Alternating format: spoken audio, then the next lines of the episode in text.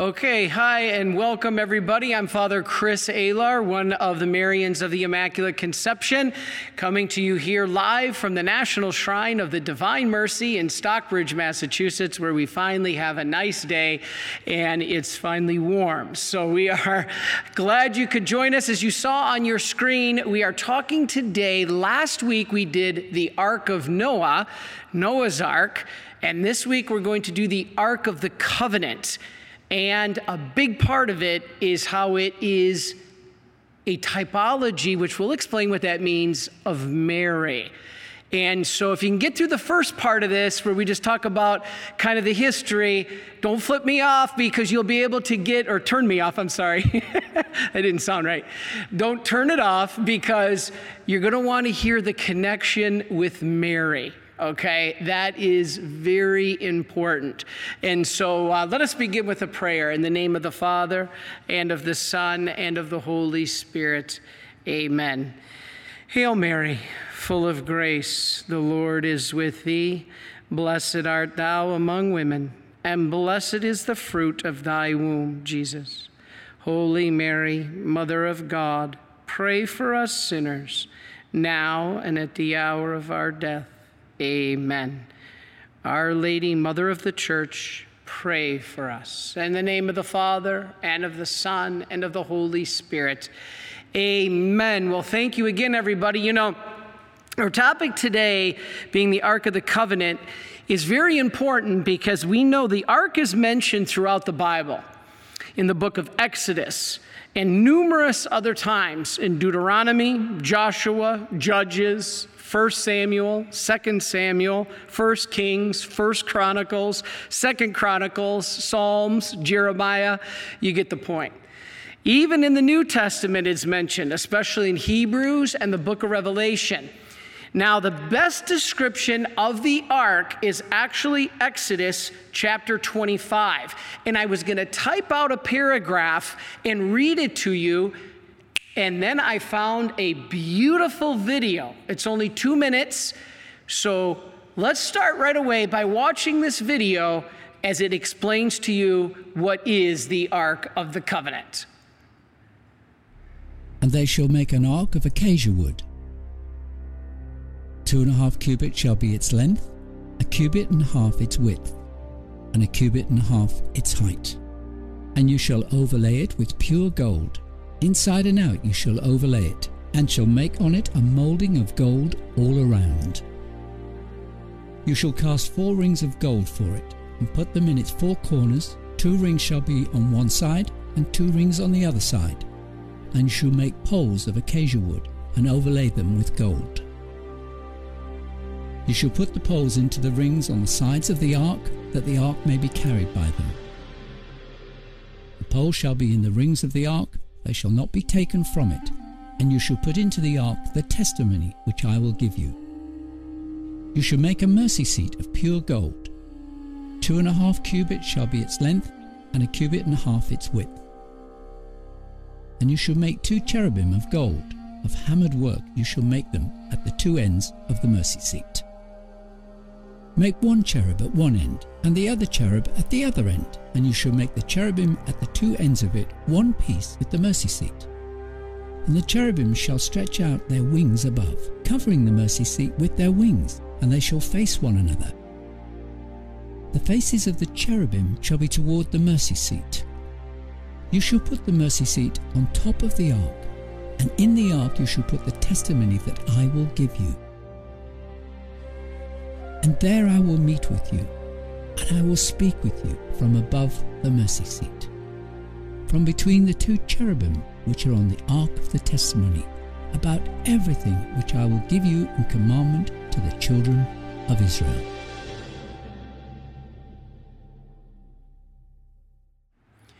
Okay, so what a great description of that passage of the Bible, talking about how the ark was made. Now, did you catch the fact that our Lord commanded that the images be carved, so they're graven images, and placed on the ark? So the first point is so much for the Protestant argument about carving images, right? The point is, the carving of the images is forbidden for worship of those images. He was not commanding the Israelites to worship the cherubim angels. They were worshiping God. And this is the same with Catholics. We have statues to help us lift our hearts to God by the example of what the statues represent. Okay, here, this ark is a man-made object. That's the other complaint we always get as Catholics. Oh, man-made anything. I can't be into man-made anything. I can't be into man-made prayers. I can't be into man-made statues. Well, this is God making it man-made. He's saying, I want you to make it. So please, this man-made is not always evil. This is how God works. He asks man to make this beautiful, holy object. So here we have a man-made object that is intrinsically holy to the Jews. This, the Ark of the Covenant. All right. The Bible says, as I said before, that um, the Israelites were in the desert for forty years. This is when the Ark was made. All right. It was constructed in their forty years in the desert, and it was used all the way until the destruction of the first temple. And we'll talk about that. So the Ark was the most important symbol of the Jewish faith by far, and served as the true manifestation of God on earth. It's the same with our tabernacle in the Catholic Church. That's our Ark of the Covenant. We'll talk more about that. So God loved his people and wanted to be close to them. So he chose to do it in a very special way, this Ark of the Covenant. All right, the building of the Ark. Let's talk about this. Now, the Ark was created one year into the Exodus. So after they left Egypt, the Jews were in the desert for one year, according, and then they were uh, told by God to create this Ark. Listen to this. According to the pattern that you see. He told this to Moses. I want you to create this thing, this image, this Ark, according to the pattern you see. Do you notice a similarity here to something else? Saint Faustina. Make the image according to the pattern that you see. We'll talk about this. So anyway, let's look at our next slide. All right. Here is the mountains. Very important. Last week we talked about Noah. That was the mountains of Ararat. Even though this says Mount Ararat, most people say that. I got many angry emails that I didn't say mountains of Ararat. I said Mount Ararat. I apologize. So the first one is Noah on Mount, the mountains of Ararat. Next, Moses. You can see on the screen, Mount Sinai. And then we will have Jesus on Mount Zion, the New Jerusalem. All right, let's talk about this, because when Moses ascended Mount Sinai for forty days and forty nights, the Lord commanded him, quote, let them make me a sanctuary that I may dwell in their midst according to all that I show you concerning the pattern of the tabernacle and all of its furniture, so you shall make it. Exodus twenty-five. Now, according to the pattern, Saint Faustina. The very first entry of Saint Faustina's diary, the very first words that you open up, passage paragraph number one, says this, and this is powerful stuff. It is a poem that begins with the statement, O eternal love, you command your sacred image to be painted. And the next stanza declares, O sweet Jesus, it is here, that is in the image, that you established the throne of your mercy. Hmm. You know what Father Seraphim used to say? God rest his soul. that this was a reference to the most important item in the sanctuary that Moses was commanded to, in, to construct and furnish according to the pattern he saw in heaven that was seen by him on the mountain. It's the Ark of the Covenant, and what was the seat of mercy? The cover, with its golden lid called the mercy seat. This is what Saint Faustina meant when she said, the throne of your mercy. God actually told the Israelites, I am going to come and sit on the top of the Ark of the Covenant. This is my throne of mercy. It's called the mercy seat. This is why Father Seraphim developed and designed the largest monstrance in the world in the Chicago area.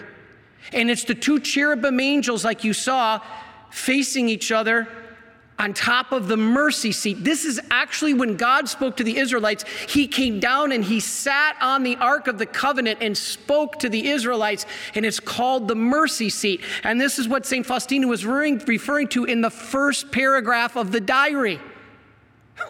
Wow. You, you, you can't make this up. This is incredible. And so we're going to talk today about this ark and its connection with mercy. All right, let's look at our next slide. Here is the mercy seat. So you see the Ark of the Covenant, the lid is the mercy seat, and G- God would come between the two cherubim angels. So it was upon this lid that Father Seraphim used to always talk, that the blood of propitiation or atonement was sprinkled on that lid in atoning sacrifice for sin, which, quote, now we're going to go to the Bible, taking away our sins, Father Seraphim would say, turns aside God's wrath. Now, Saint John in the Bible, first the letter of John, emphatically states, quote, this is from Scripture, Christ himself is the propitiation for our sins, and not, not for ours only, but also for the sins of the whole world. You recognize that? That's the chaplet of divine mercy, in atonement for our sins and the sins of the whole world. The chaplet of divine mercies in the Bible. The Bible is referring to the Ark of the Covenant, and the Ark of the Covenant is referred to by Saint Faustina through the mercy seat. It's all connected. Man, you just want to jump up on the rooftop and scream this stuff, because this is why you are a Marian helper. This is why I'm a Marian of the Immaculate Conception. This is why I'm a priest, and this is why you are watching this right now, because this is our faith. Incredible. All right, let's keep going, because this is good stuff here. That was First John chapter two, verse two. Our Lord inserted a part of this passage into the chaplet of divine mercy. All right, let's keep going. So the, the ark is a gold covered. Remember, give your best to God. People criticize the Catholic Church. Oh, you could have given that money to the poor. Instead, you put a gold in the church. That's Judas. Judas was the one that says, don't waste that valuable stuff on Jesus. We could give it to the poor. Give the best to God. So they made it out of gold. All right, it is gold covered. So this is what people say, how dare the church uh, uh, do this? It's what God commanded. Give your best to him, and the best is gold. So it was a wooden chest with a lid cover of gold described that we just heard in the book of Exodus. This golden lid called the mercy seat, as I just said, is where God appeared, right? It had two golden cherubim angels right on the sides looking at each other. God was said to have spoken to Moses from between these two, as I just said. So the ark is very important. All right, now let's talk about when it was built. It was built about three thousand years ago by a man named uh, Bezalel, who was the son of Uri. All right, uh, Bezalel, Bezalel. Now let's take a look at our next slide. Hopefully these people in the uh, audience here today will be able to see the slides. All right, here's a picture of the breakdown of the ark. You can see the cherubim angels right? The mercy seat we just talked about. There's the crown at the top of the ark. There's the poles that they slid through the ring so that they could carry the ark. And then the base is the ark itself. And we'll talk about what was in that in a minute. Now, the ark was roughly five foot by three foot by three foot, depending upon cubits, but some people say a cubit is bigger than the eighteen inches, so it actually is closer to four foot by two and a half by two and a half. All right, but that doesn't matter. The point was it was mainly created to house the Ten Commandments. This is what God asked them to do. So, the first tablets containing the Ten Commandments, are they the ones in there? No. What happened to the first tablets of the Ten Commandments that God gave to Moses? He broke them. He came down from Mount Sinai and saw the, the Israelites worshiping the golden calf, and he smashed the tablets. And so he smashed them. So what happened? Moses had to go back up the mountain. It's like your child when you break something. Go back up and fix it. So they had to fix these tablets that were broken because of the golden calf. So Moses went back up the mountain and got a second set of tablets, right? Bet you didn't remember that from catechism. And these remained intact, and they were put into the ark, all right? Now, the next, let's go to our next slide. What was in the ark? Let's talk about this. The contents of the ark we'll look at right now on your screen. Now, if you see on your screen, the first thing here was the manna, or the bread from heaven. That's on the left side of the ark. You can see on your screen, there was a jar that held the bread. What is that manna? A precursor to the Eucharist. All right? So, the contents of the ark, many theologians say, like the church fathers, are personified as Jesus Christ. So what is the manna? The manna is the Holy Eucharist. All right, next, what's in the middle there? It's a rod, it looks like a pole. That was Aaron's staff. Aaron's staff, or his rod, was a sign of the priesthood. Now, Aaron's rod is a personification as Jesus becoming the eternal priest, right? And then finally, on the right are the tablets of the commandments, the tablets of the law. Jesus himself will become the new law, written on our heart, not in stone. But the Jews started with it written in stone. All right, Moses was also commanded to construct a tabernacle. So stay with me here. This is going to be the most confusing part of the talk because it gets a little confusing. I'll try to explain this as best I can. So you have the ark itself. Okay, inside the ark is the manna, the bread from heaven, precursor to the Eucharist. You have Aaron's staff, which is a pole, which represents the priesthood. Jesus will become the new high priest. And you have the tablets with the Ten Commandments written in stone, which will be Jesus writing them on our hearts. Now, Moses was also commanded to construct a tabernacle or a sanctuary, a place to worship called the Tent of Meeting. And I'm going to show you a cool video that's going to walk you through three D a view of that temple, or the, I'm sorry, the uh, tabernacle. Now, this Tent of Meeting in which the ark would be housed, all right, was covered with a veil. So let's understand this. So you have the ark itself, and the ark is put into a larger place of worship called the tabernacle. Now, it was covered. The ark, then after it was finished, and the ark was built, the glory of God came down in a cloud. Now, this is important. It was called the Shekinah, right? It basically covered the tent of meeting, was God's presence. He came down in a cloud, and the glory of the Lord filled the tabernacle. You guys can come in. It filled the tabernacle. This is Exodus chapter forty, okay? Now, the verb for to cover, the verb to cover is also the same verb to overshadow. like we did with Mary. And we'll talk about that. And the metaphor of a cloud was used throughout the, you guys can come in, you can come in. The metaphor that was used in the Bible to represent the presence of God was always given as a cloud or overshadowing. And we're going to see this with Mary. Okay, we're going to see this. All right, so now let's look at our next slide. Here is a picture. This is the tabernacle. You see it as a beautiful place of worship. It basically was a portable temple, okay? This place of worship, you see, you have an outer gate, kind of like an outer realm. That is the tabernacle. The inside they worshiped. And inside that little separate building is where we have the Ark of the Covenant.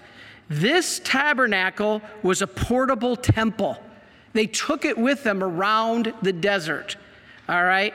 The tabernacle was basically thirty cubits long, ten cubits wide, and ten cubits high, basically forty-five feet by fifteen feet by fifteen feet. And it was God's method of achieving continuous communication with the Israelites. Now, let's watch our next slide that shows inside that, you see where the cutaway version is? That shows inside the place of worship. Notice the menorah. That's the lit candles of the Jews. But on the far upper right, what do you see? A cloud descending down upon the Ark of the Covenant. Okay, that is what we have. The tabernacle is God's way of communicating, and he brought the, the, the cloud down to be present with the people. Now, let's watch an awesome video.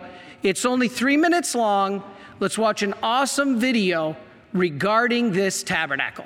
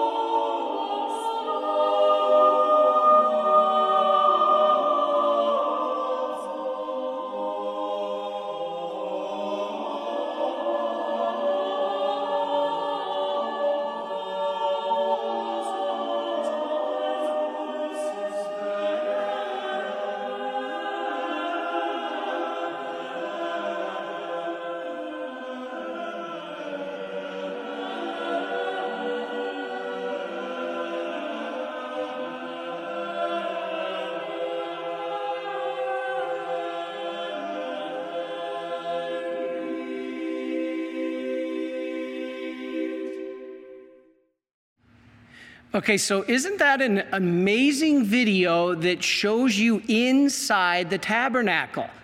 And the main part inside the tabernacle is this most holy place, and that's where the Ark of the Covenant was, which is a precursor to the Holy of Holies in the main temple. So it's the tabernacle out in the desert is a traveling temple.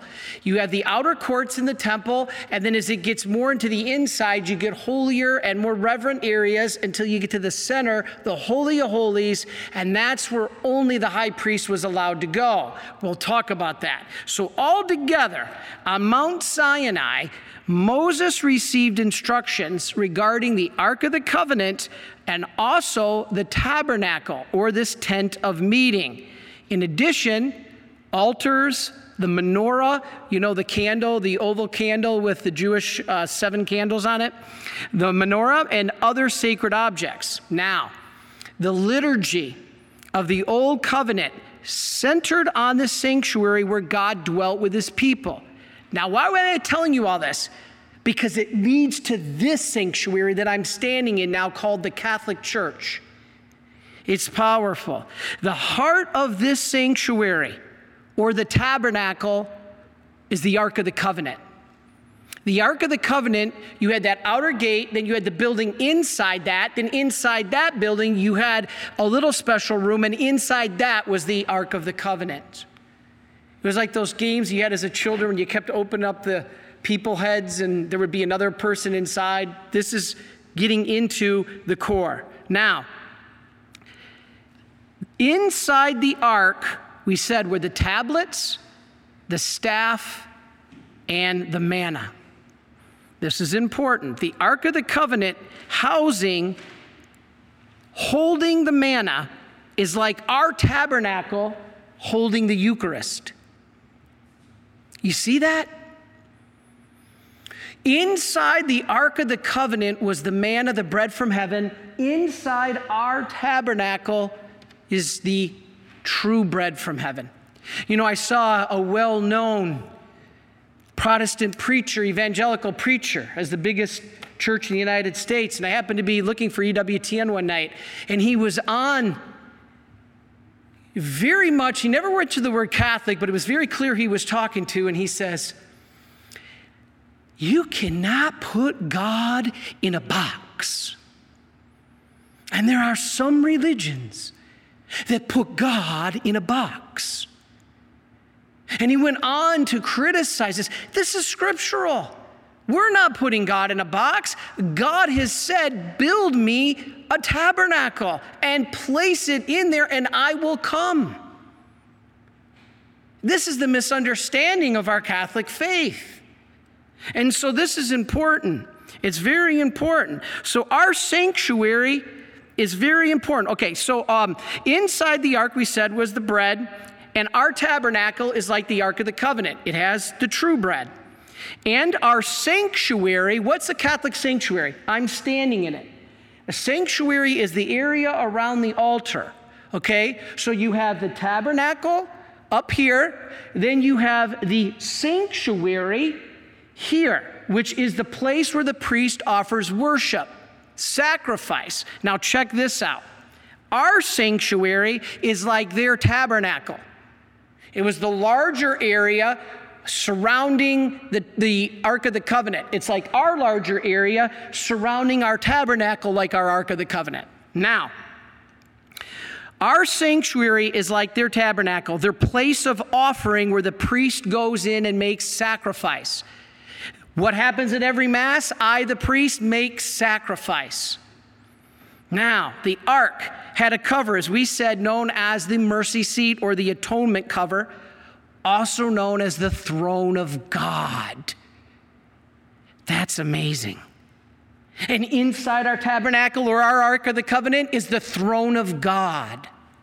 Now, once the Ark was moved into that special room and in the temple called the Holy of Holies, in the tabernacle it was called the most holy place, inside the tabernacle and later in the temple, it was accessible only once a year, once a year, and only by one person. You ever hear of the Jewish uh, feast, Yom Kippur? Yom Kippur is that feast, the Day of Atonement.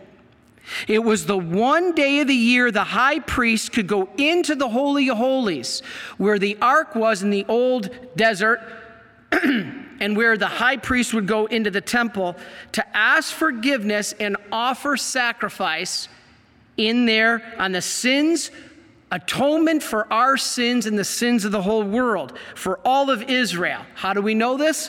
Leviticus sixteen, chapter two. Now, you want to know what's very interesting? All right, let's look at this. Divine Mercy Sunday fulfills Yom Kippur. This is, let's look at our next slide. This is a picture of the Lamb. The Day of Atonement, where the Lamb was sacrificed and all of sins and punishment was forgiven. What happens on Divine Mercy Sunday? Christ gives us forgiveness of complete all sins and punishment. It is all wiped away.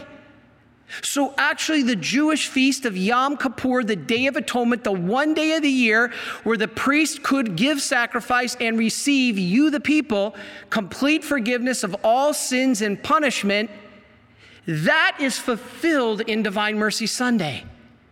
This is amazing. And so as you see on your screen, it's the true Lamb being sacrificed. All right, our church is like their temple.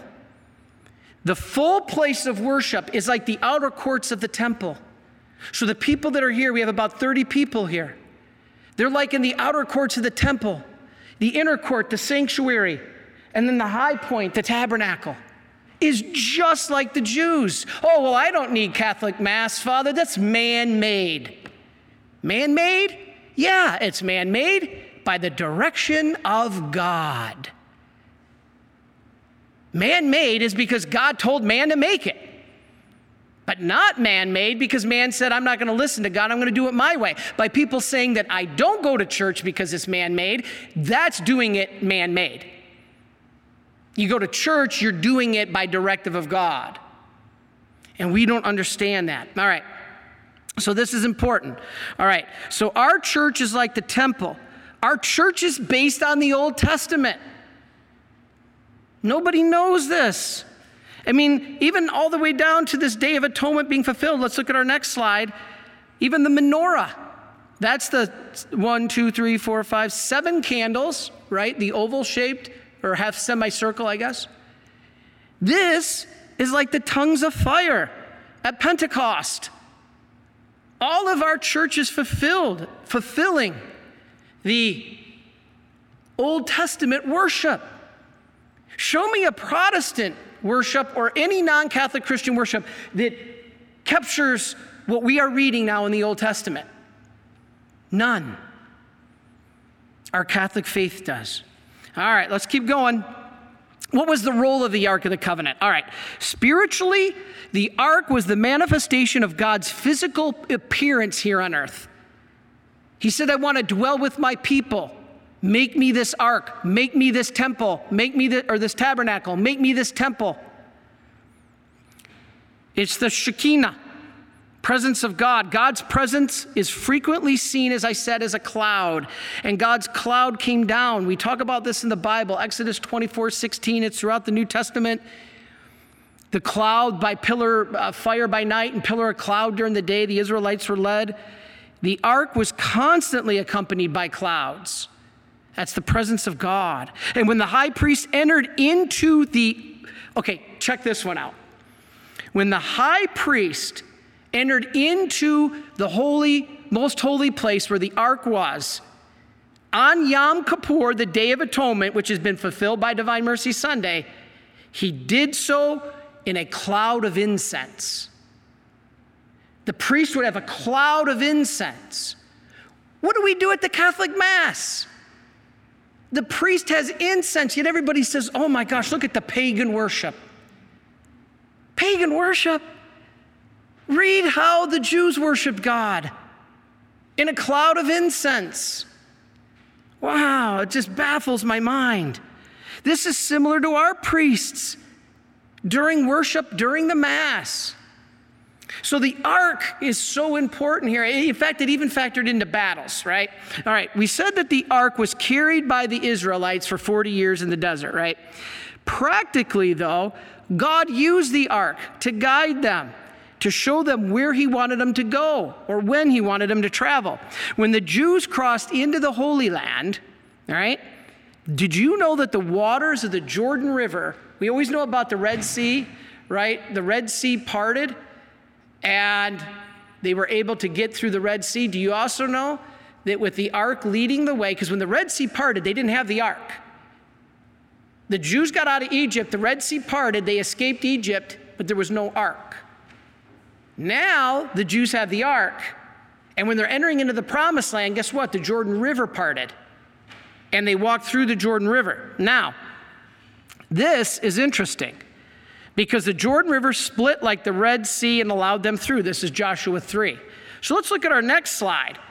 The most dramatic, however, of all demonstrations of the power of this ark was probably the walls of Jericho.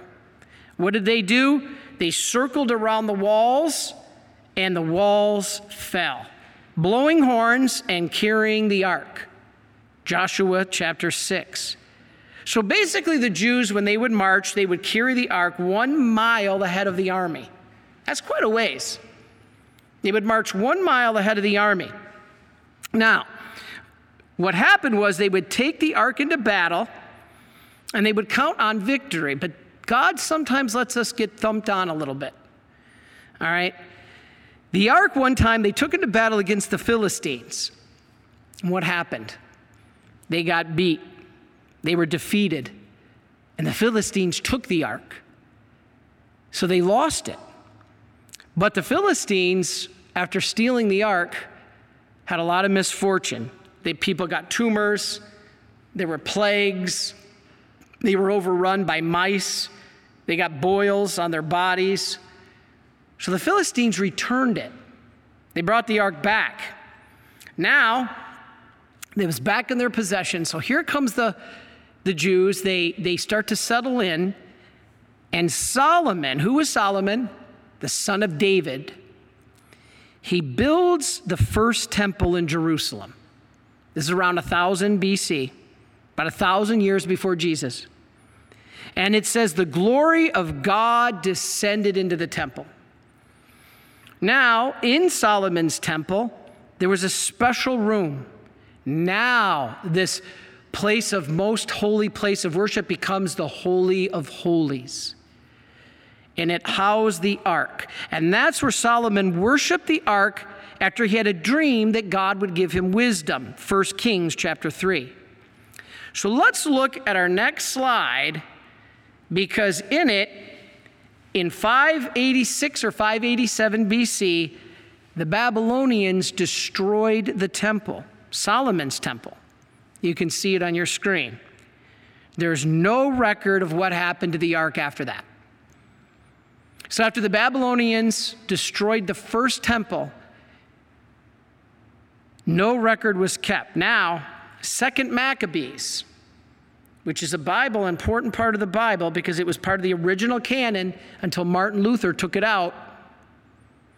Second Maccabees says it should remain unknown until the time that God should gather his people again together and receive them onto his mercy. We're back to Saint Faustina and Mary before her. So let's talk about this. All right, it gets really interesting now. Now we get to the good part. My next slide is my good friend, Stephen Ray.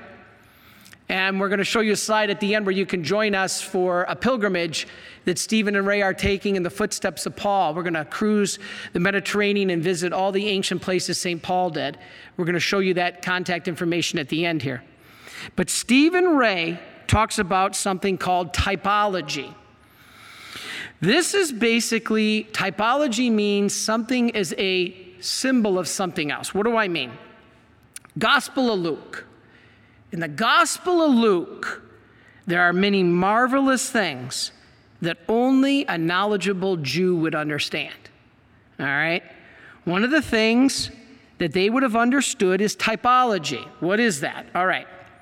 A type for typology is a person, thing, or event of the Old Testament that foreshadows something in the New Testament. All right? It's like a taste of something or a hint of something that will be fulfilled in the New Testament. Most of it is Jesus.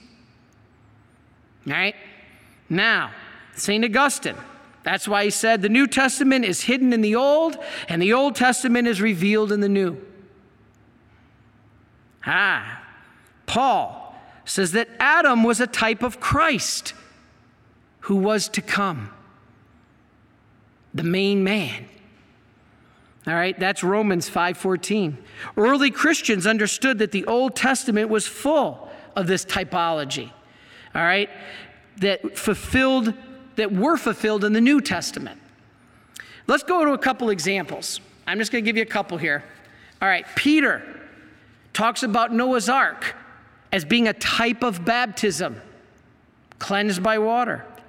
Paul explains that circumcision is a type of also consecration, like baptism. Jesus uses the bronze serpent. He talks about the bronze serpent being lifted in the desert, right? Of Moses. This was a type of cross, a typology of the cross that was to come to heal people, because it says raise the bronze serpent on a cross and it'll heal people. That's a typology of Christ on the cross that will save people. The Passover lamb. This prefigures the sacrifice of Christ. Old Testament, Passover lamb. New Testament, Christ is the lamb. Paul says that Abraham considered that God was able to raise men from the dead. So you remember Isaac, Abraham's son? He was basically spared death on the third day of their travels. Jesus was spared death on the third day. So you see the connection. Now, the biggest of all is Mary. The typology of Mary in the Ark of the Covenant. Buckle your seatbelts if you don't believe Mary has any role. I got a comment the other day on the line, online that says, what does Mary have to do with anything? I hope whoever wrote that, God bless you. I'm not, I'm not criticizing you at all. I think that's great that you're engaging, that you're writing. I, I saw the comment and I responded, ask Jesus. And so the question said, what does Mary have to do with anything? I'm about to tell you. Well, Steve Ray is, because I'm going to borrow a little bit from him. He did a great job here. All right. Now, the church fathers say the Ark of the Covenant is a figure of Mary's womb, right? A figure of Mary's womb that bore the living Torah. What's Torah? First five books of the Bible. Now, in the Annunciation account of the first chapter of Luke, Gabriel says, the Holy Spirit will come upon you and the power of the Most High will overshadow you. What did we talk about a few minutes ago? The cloud overshadowed the people. The cloud was God and his power overshadowed the people. So the overshadowing by God's glory in the sanctuary and in the temple was only a typology, a prefigure of the supreme overshadowing that God was going to do over Mary. This overshadowing by which the Word would become flesh. It's easy to miss this. There's a parallel here between the Holy Spirit overshadowing the Ark and the Holy Spirit overshadowing Mary. He overshadowed the Ark with the law written in stone. He overshadows Mary with the law now in the flesh. The Word was law in the Old Testament. The Word is now flesh. That's the Gospel of John. The Word became flesh. The connection between the Ark of the Old Covenant as a dwelling place of God and Mary is now the new dwelling place of God. But instead of just spiritually, she's now the dwelling place of God physically and spiritually. This is amazing. Let's look at our next slide. Here we go. Mary, the Ark of the New Covenant. Basically, this is the church fathers. This is the icons. Like Jesus's body replacing the temple, because Jesus said, my body is the temple, Mary's body replaces the old ark. Mary's body replaces the old ark. She is the new ark. So that's an amazing icon.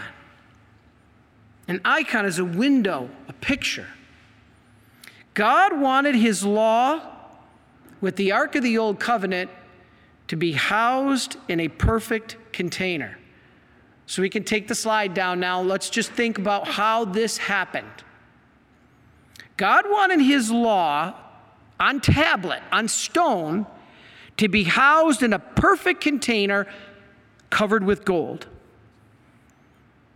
If that's the case, how much more would he want his very son, the true word, the living word, to have a perfect dwelling place?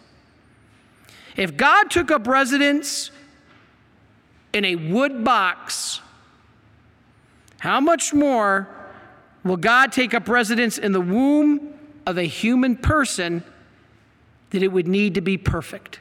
If the box needed to be perfect because of the stone law, the word of God in stone, how much more would the womb of Mary need to be perfect because it's actually housing the flesh of God now, not just the stone, but the flesh? You would make her perfect if you were God. Mary is the living shrine of the word of God, so it must be pure. Any shrine that houses the word of God, like the ark, has to be pure, not profaned in any way. Now we're going to get to the interesting story that everybody always break, brings up, of the guy who touched the Ark of the Covenant and God killed him. People don't get that. Why did God kill that poor guy that touched the Ark of the Covenant? Let's look at this. The ark was separated, protected from any profane contact. That's why only the high priest could enter into the Holy of Holies once a year on Yom Kippur, prostrate himself, and offer sacrifice. Only he could touch it. The others held it on poles. At a certain point, what happened? The oxen stumbled, and Uzzah, who was the poor guy, touched the ark to steady it. So the oxen stumbled, and he grabbed the ark to steady it. Now, okay, would I have done the same thing? Probably. I'm not criticizing poor Uzzah. But what happened was he was struck dead. The fact that the Ark of the Covenant could not be touched by unconsecrated hands, human hands, is a figure of the holiness required of the true Ark of the Covenant, Mary, that she couldn't be touched by any impure way with unconsecrated hands. If Uzzah was killed because he touched the ark containing the tablets of the law with unconsecrated hands, what must the sanctity of Mary be to carry the word of God in her womb? She had to be spotless by God's own directive. The Ark of the Covenant couldn't even be touched. Mary's the new Ark of the Covenant. No man's profane hands, unconsecrated, could touch her in an impure way. This also provides an argument for the fittingness of Mary's perpetual virginity. If the ark was separated from all profane contact, it is fitting that Mary's womb, which is the true ark that bore the Son of God, should also not be touched by any man. It's a doctrine of perpetual virginity. Now, let's get into the good stuff. Saint uh, or uh, uh, Stephen Ray tells us about. Let's talk about Mary's visit to Elizabeth.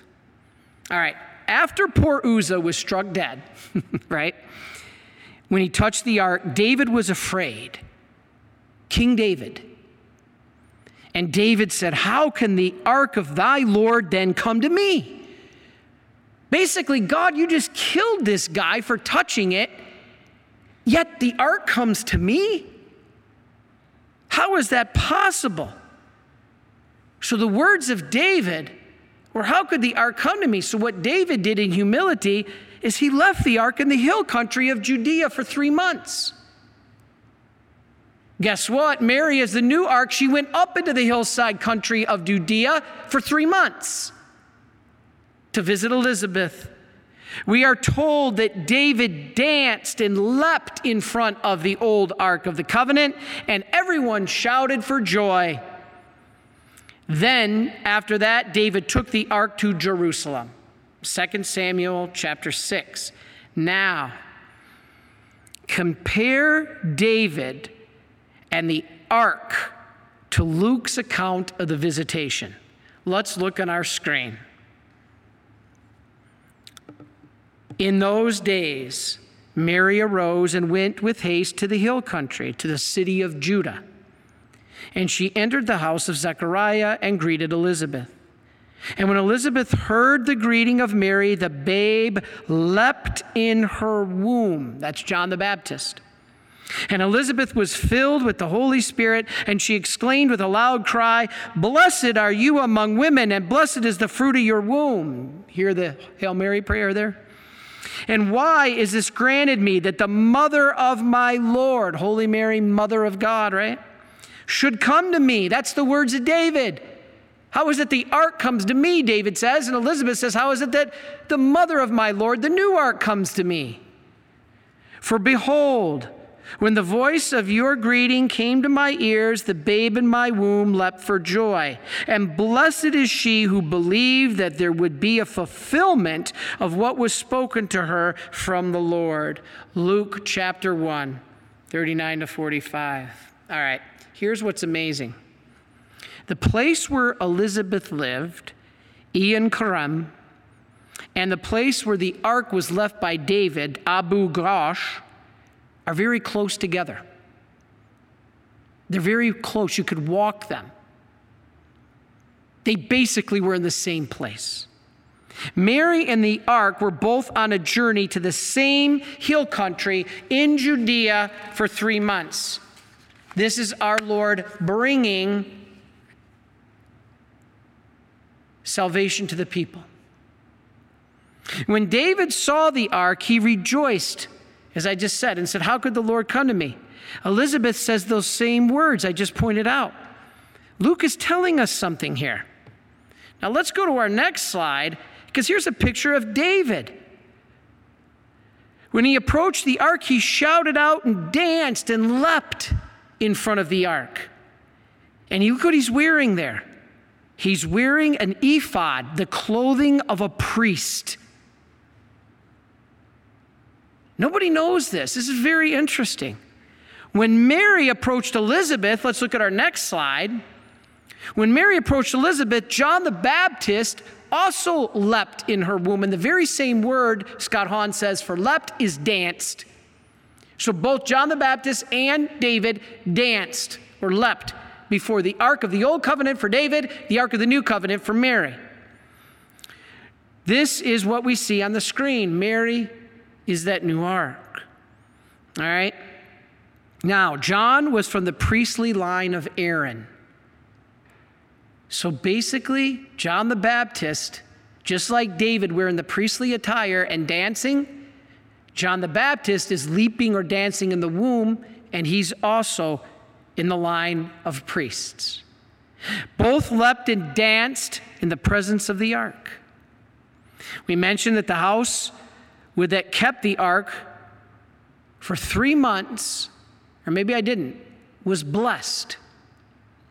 And what did Elizabeth say to Mary? She used the word blessed three times.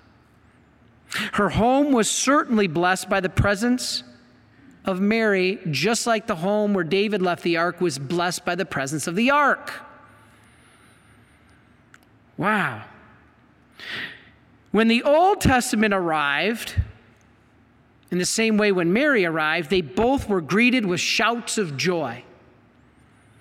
The very word for cry that's used for Elizabeth's greeting is a rare, very rare Greek word meaning the same type of shout that David gave.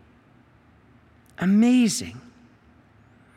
Then David took the ark where? To Jerusalem, where God's presence and glory was revealed in the temple. Guess what? Mary, after leaving Elizabeth and went home, she ended up in Jerusalem.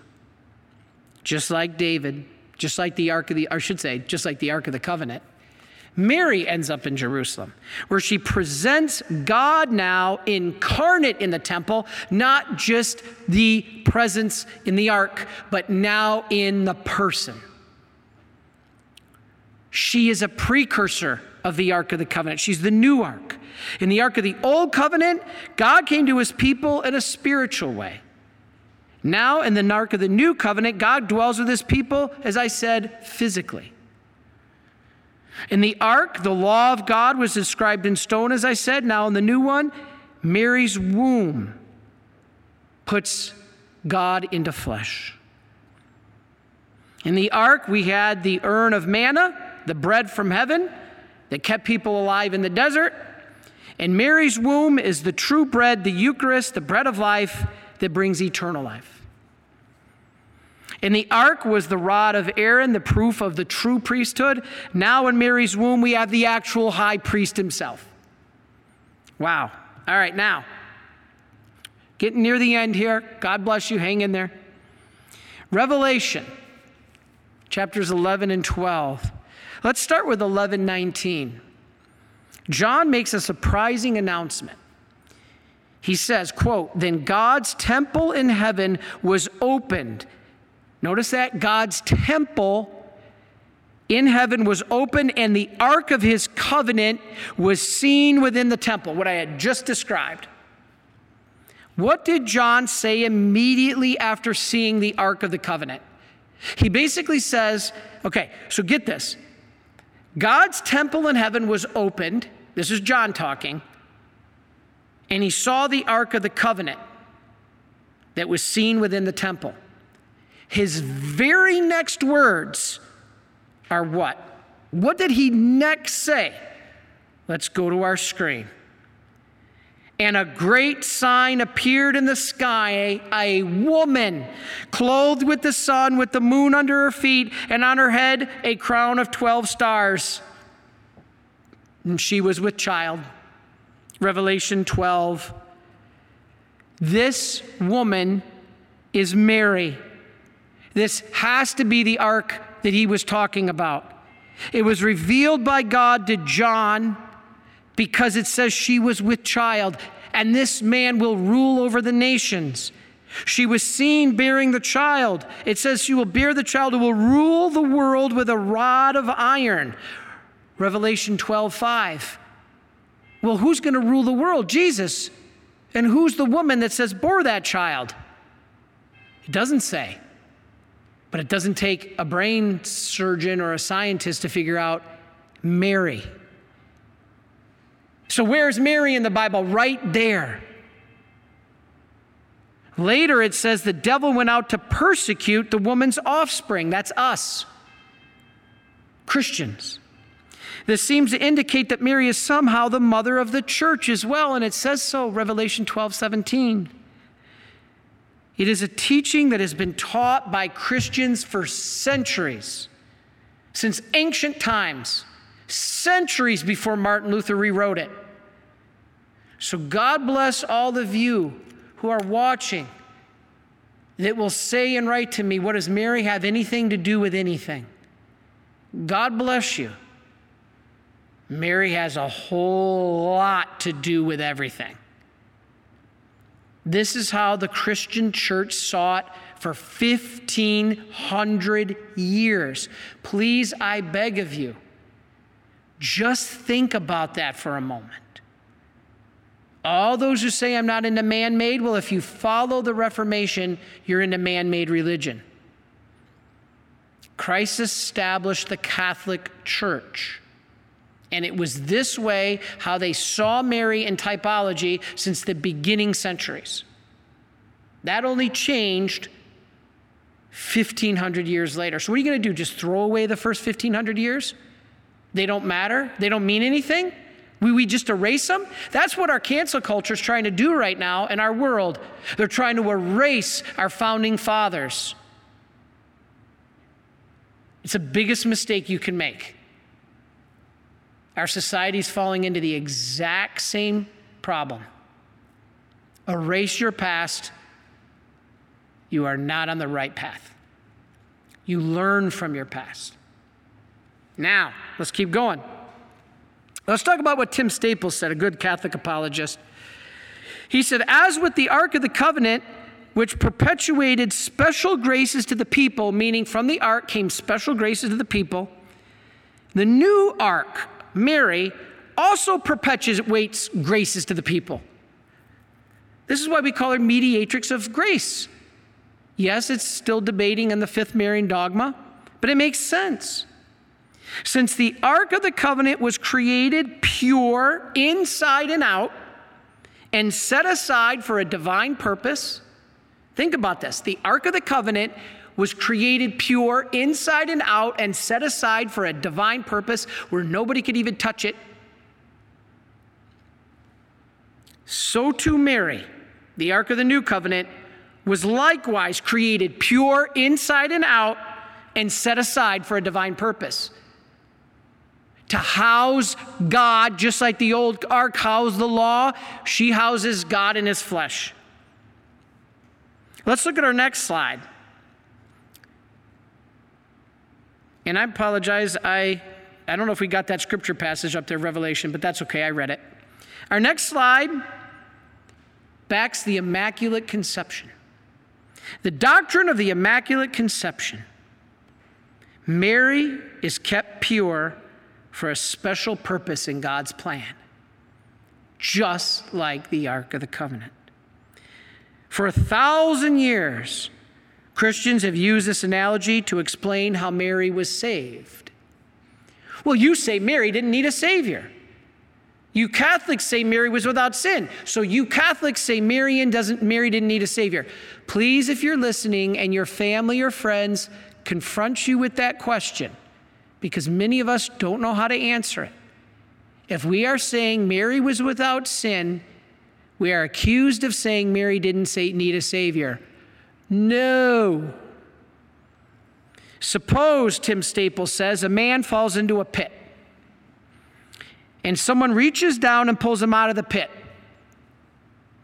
Basically, he's been saved. That's what God does to us when he forgives our sins. We stumble, we fall into the pit, God forgives us, we're saved. Now, he says, imagine a woman walking along and she too is about to fall into the pit. But at that very moment, somebody grabs her and holds her back so she doesn't fall into the pit. She would have. She too has been saved, just in a different way. She has been saved from the pit in a more profound way. She's not taken out of the pit. She was prevented from falling into it in the first place and falling into the mud puddle. This illustrates how the preservative redemption of Mary, meaning she was redeemed, preserved, and therefore redeemed, and us human redemption, which is after we sin through forgiveness, are not incompatible. You know why? They're both due to God. God is the Savior of both. Whether God's cleansing me from sin after I fall into the pit, or God is holding Mary from falling into the pit in the first place, they both require a Savior. So please understand that. That's the beauty, one of the beautiful things of our faith. All right, to finish now, what happened to the ark? Hey, this is kind of interesting. We're done explaining the significance. We're done explaining the meaning. We're done explaining the connection with Mary. We're done explaining how it was built, what it stood for. We, however, want to answer the question, or at least try. What happened to the ark? All right, there's a couple theories. One of them involves a um, mountain called Mount Nebo. Now, let's take a look at your slide. This is the top of Mount Nebo. See the people there? Again, let's go back to Second Maccabees, chapter two, verse four. Again, Maccabees in the original canon of the Bible. Written about one hundred B C, it basically says that the prophet Jeremiah, okay, being warned by God before the Babylonian invasion, took the ark and all that was with it wrapped around it, called the tabernacle. He also took the altar of incense, and he buried them in a cave on Mount Nebo, informing those of his followers who wished to find the place that it should remain unknown. And I already read this, but I read it again. Quote, until the time that God should gather his people again together and receive them unto his mercy. This is amazing. So Mount Nebo is described in Deuteronomy thirty-four as the site from which Moses views the promised land. The next time it's seen is the book of Revelation in the sky.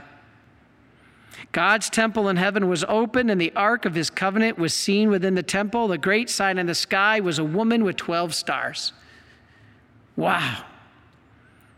So we've already finished all the good parts of this talk, but I think this last part's kind of interesting. It's just a little food for fact or fun facts. Some believe the Ark of the Covenant is in Rome. The Ark of the Covenant is said to have been kept in the Basilica of Saint John the Lateran, surviving the pillages of Rome. You know, when you learn your studies, do you know that it says Rome fell in four seventy-six A D?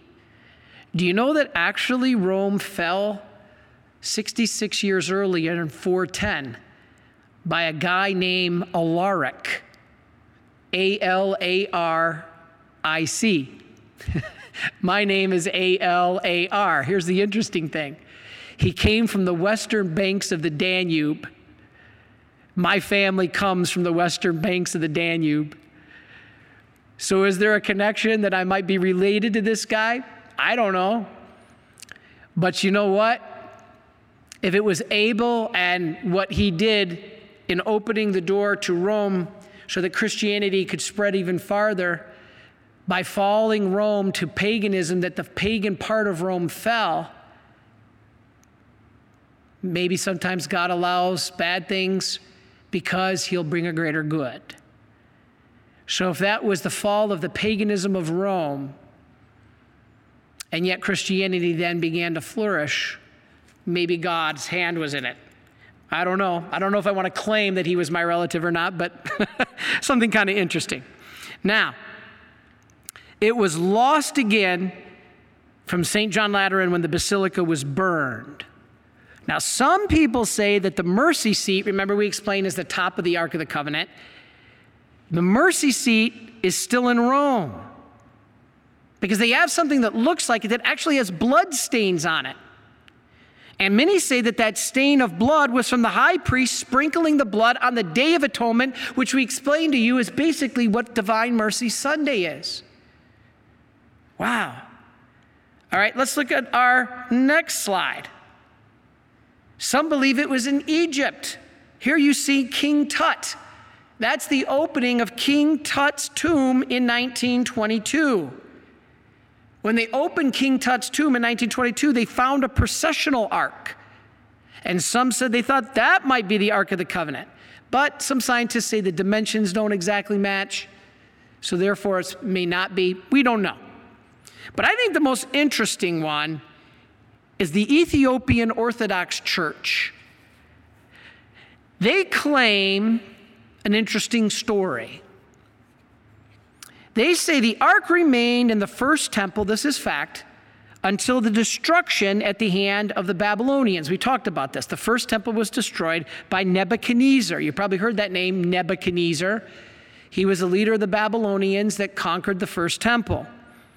What happened, we know afterwards, is unknown. But one account says something interesting. It says that Solomon, who is he, we said, the son of David, foresaw this destruction of the temple in five eighty-six B C and set aside a cave near the Dead Sea in which Josiah hid the ark. Now, one of the most fascinating possibilities is that this Ethiopian church and Christians have the ark today. Let's take a look at our next slide. This is the Ark of the Covenant in Aksum, Ethiopia. All right, in Aksum, Ethiopia, it is believed that the Ark is currently being held in the Church of Saint Mary of Zion, guarded by a single monk known as the Keeper of the Ark. They say that they acquired the Ark during the reign of Solomon, when his son, now who's Solomon, son of David, he had a child with the Queen of Sheba. So Solomon, the son of David, has this child with the Queen of Sheba, Menelik, and his mother, the Queen of Sheba. Well, anyway, this son of Solomon stole the ark on a visit to Jerusalem. And while the ark is now claimed to be there, and I'm not supporting this, please don't send me letters telling me that the ark is gone forever and there's theological reasons. Yes, that's true. I am not saying that this is the ark, okay? Please, I'm not saying it. But it's an interesting story, because the ark was brought out centuries ago in Christian holidays, and it was amazing to the people and had many graces. But they've not done so for several years because of the uh, very volatile, volatile, um, volatile um, political situation there. The claim is now impossible to verify because nobody but this one monk is allowed into the tent. Kind of sounds like the high priest in the Holy of Holies, right?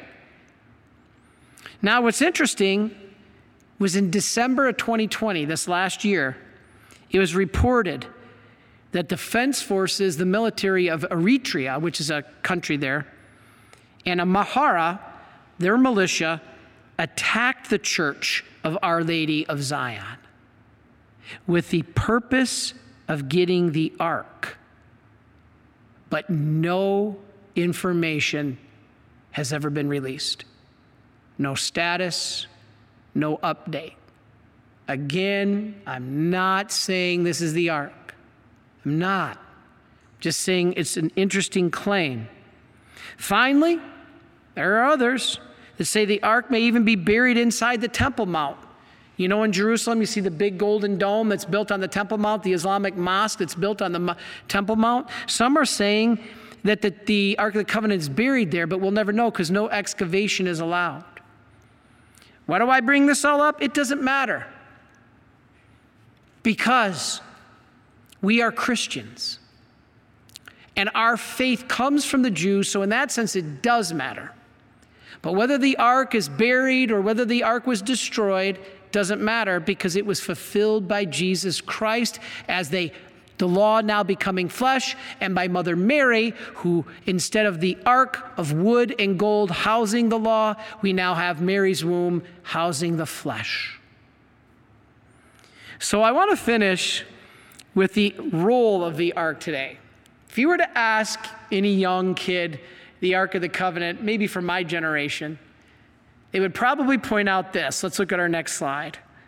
Indiana Jones and the Raiders of the Lost Ark, right? Ironically, the Ark is most famous today as the subject of that nineteen eighty-one film. What was it? It was a film called Indiana Jones and the Raiders of the Lost Ark. It tells of a hero, that's Harrison Ford, right? His attempt to prevent the Ark from falling into the hands of the Nazis. They would harness its power because they believed it had electrical power, because the guy that touched it died. So they thought it had electrical power. They wanted to harness this power for evil. So Indiana Jones is trying to prevent it from falling into the hands of these evil Nazis. Now, there's no evidence that Hitler ever had an interest in the Ark, but the movie does a very good job at capturing the mystique of the Ark. It's sacred. It's holy. So if a piece of wood is sacred and holy, how much more is the womb of Mary sacred and holy? Well, Father, I don't know that for sure. That's why we need faith. So God bless you. And hopefully now you'll understand just a little bit better the role of the Ark of the Covenant. I know I threw a lot at you today. God bless you. And you know, I want to finish with this little kind of cute cartoon. If you see the cartoon, let's have Dale put it up on the screen. Here's a picture of God in the clouds handing with a big hand down the Ten Commandments, and there's Moses saying, I can't believe he made me climb all the way up here just to save on shipping.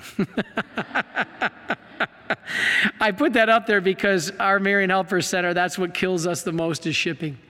So God bless all of you. We hope you'll join us next week, because the Saturday that we're celebrating next week is the Immaculate Heart of Mary. And we're excited to talk to you to next week about the triumph of the Immaculate Heart and what you need to know. But until then, just a couple last things. We talked a lot about God's mercy today. Let's look up on your screen. You can get my book. It's a book that captures all the connections between the Mass and God's divine mercy. You can get this for any donation. Father, I don't have any money. You know what? Any donation, even a dollar. If you really can't, email me. I'll send it to you for free if you really, really can't afford it. But you can get us at the divine mercy dot org slash U D M for Understanding Divine Mercy, or call us at eight hundred, four six two, seven four two six. That's one eight hundred, four Marian, M A R I A N. Now, before we go, God bless all of you for being part of our Marian family. And if you're watching this and you're not yet part of our Marian family, there is no cost, and it takes but ten seconds. On your screen, you can see mic prayers dot org as a great way for you to be able to join us and to see what it means to be part of Mary's family as a Marian helper. Again, no cost, takes ten seconds to do it. Please visit mic prayers dot org. And now finally, I would be remiss mentioning Stephen Ray if I didn't tell you about a pilgrimage we're doing together. He's a good friend of mine. I would love to have you join us. I'm only able to do one pilgrimage a year, basically, but um, this is a great opportunity for you to join us. We are going to be going on the footsteps of Saint Paul. This is a cruise of the Mediterranean, October fourteenth through October twenty-fourth, twenty twenty-one, this year. So if you want to join me, I'd love to meet you, spend time with you. You can call four one three, two nine eight, one three zero three, and Peter, my assistant, is actually at his desk right now, so you can reach him. Or if you'd rather do it online, visit marian.org slash pilgrimages. Now, finally, I'm doing one more, and that is in June of next year, twenty twenty-two, you can see on your screen, with Deacon Harold Silvers, a great guy. And on June thirtieth to July second of twenty twenty-two, we are visiting the shrines of France. So we ask you to same number. You can call Peter. Today, he's there for the next few hours. I think he's there till four o'clock, and that is for another about another four hours. four one three, two nine eight, one three zero three, or visit marian.org slash pilgrimages. So God bless all of you. Thank you for joining us. Remember, we're open now. You can come live to these talks. But God bless you. We're so happy you could be with us. And um, keep us in your prayers. Know that each and every one of you are in our prayers as well. And don't forget, today is a first Saturday. So you can, in just uh, forty minutes, I'm going to go change, and we're going to do First Saturday's devotion, live streamed right here on our YouTube channel. And it's going to be the first Saturday. I'm going to walk you through what you need to do to get this incredible grace that Mary demands of us. So please join us at one o'clock, which is forty minutes or thirty-nine minutes from now, and we'll walk you through. It's only going to be an hour, so we hope you stay with us. Until next week, may Almighty God bless you, the Father, the Son, and the Holy Spirit. Amen. Please follow or subscribe to this podcast to receive the latest episodes and updates. If you have been blessed by this podcast, I invite you to leave a review. Reviews greatly improve our podcast ranking and will help spread this podcast to other people throughout the world. Are you enjoying this podcast? I invite you to listen to more shows brought to you by the Marian Fathers of the Immaculate Conception. Join us daily for enriching spiritual content, which will help you on your journey with Jesus Christ. Simply visit Divine Mercy Plus dot org for a complete list of our shows. That's Divine Mercy Plus dot org. Are you a Marian helper? Join our Spiritual Benefit Society and start sharing in the graces of all the daily masses, prayers, and good works of Marian priests and brothers all over the world. Sign up is free and easy. Simply visit mic prayers dot org. That's mic prayers dot org. Thank you, and God bless you.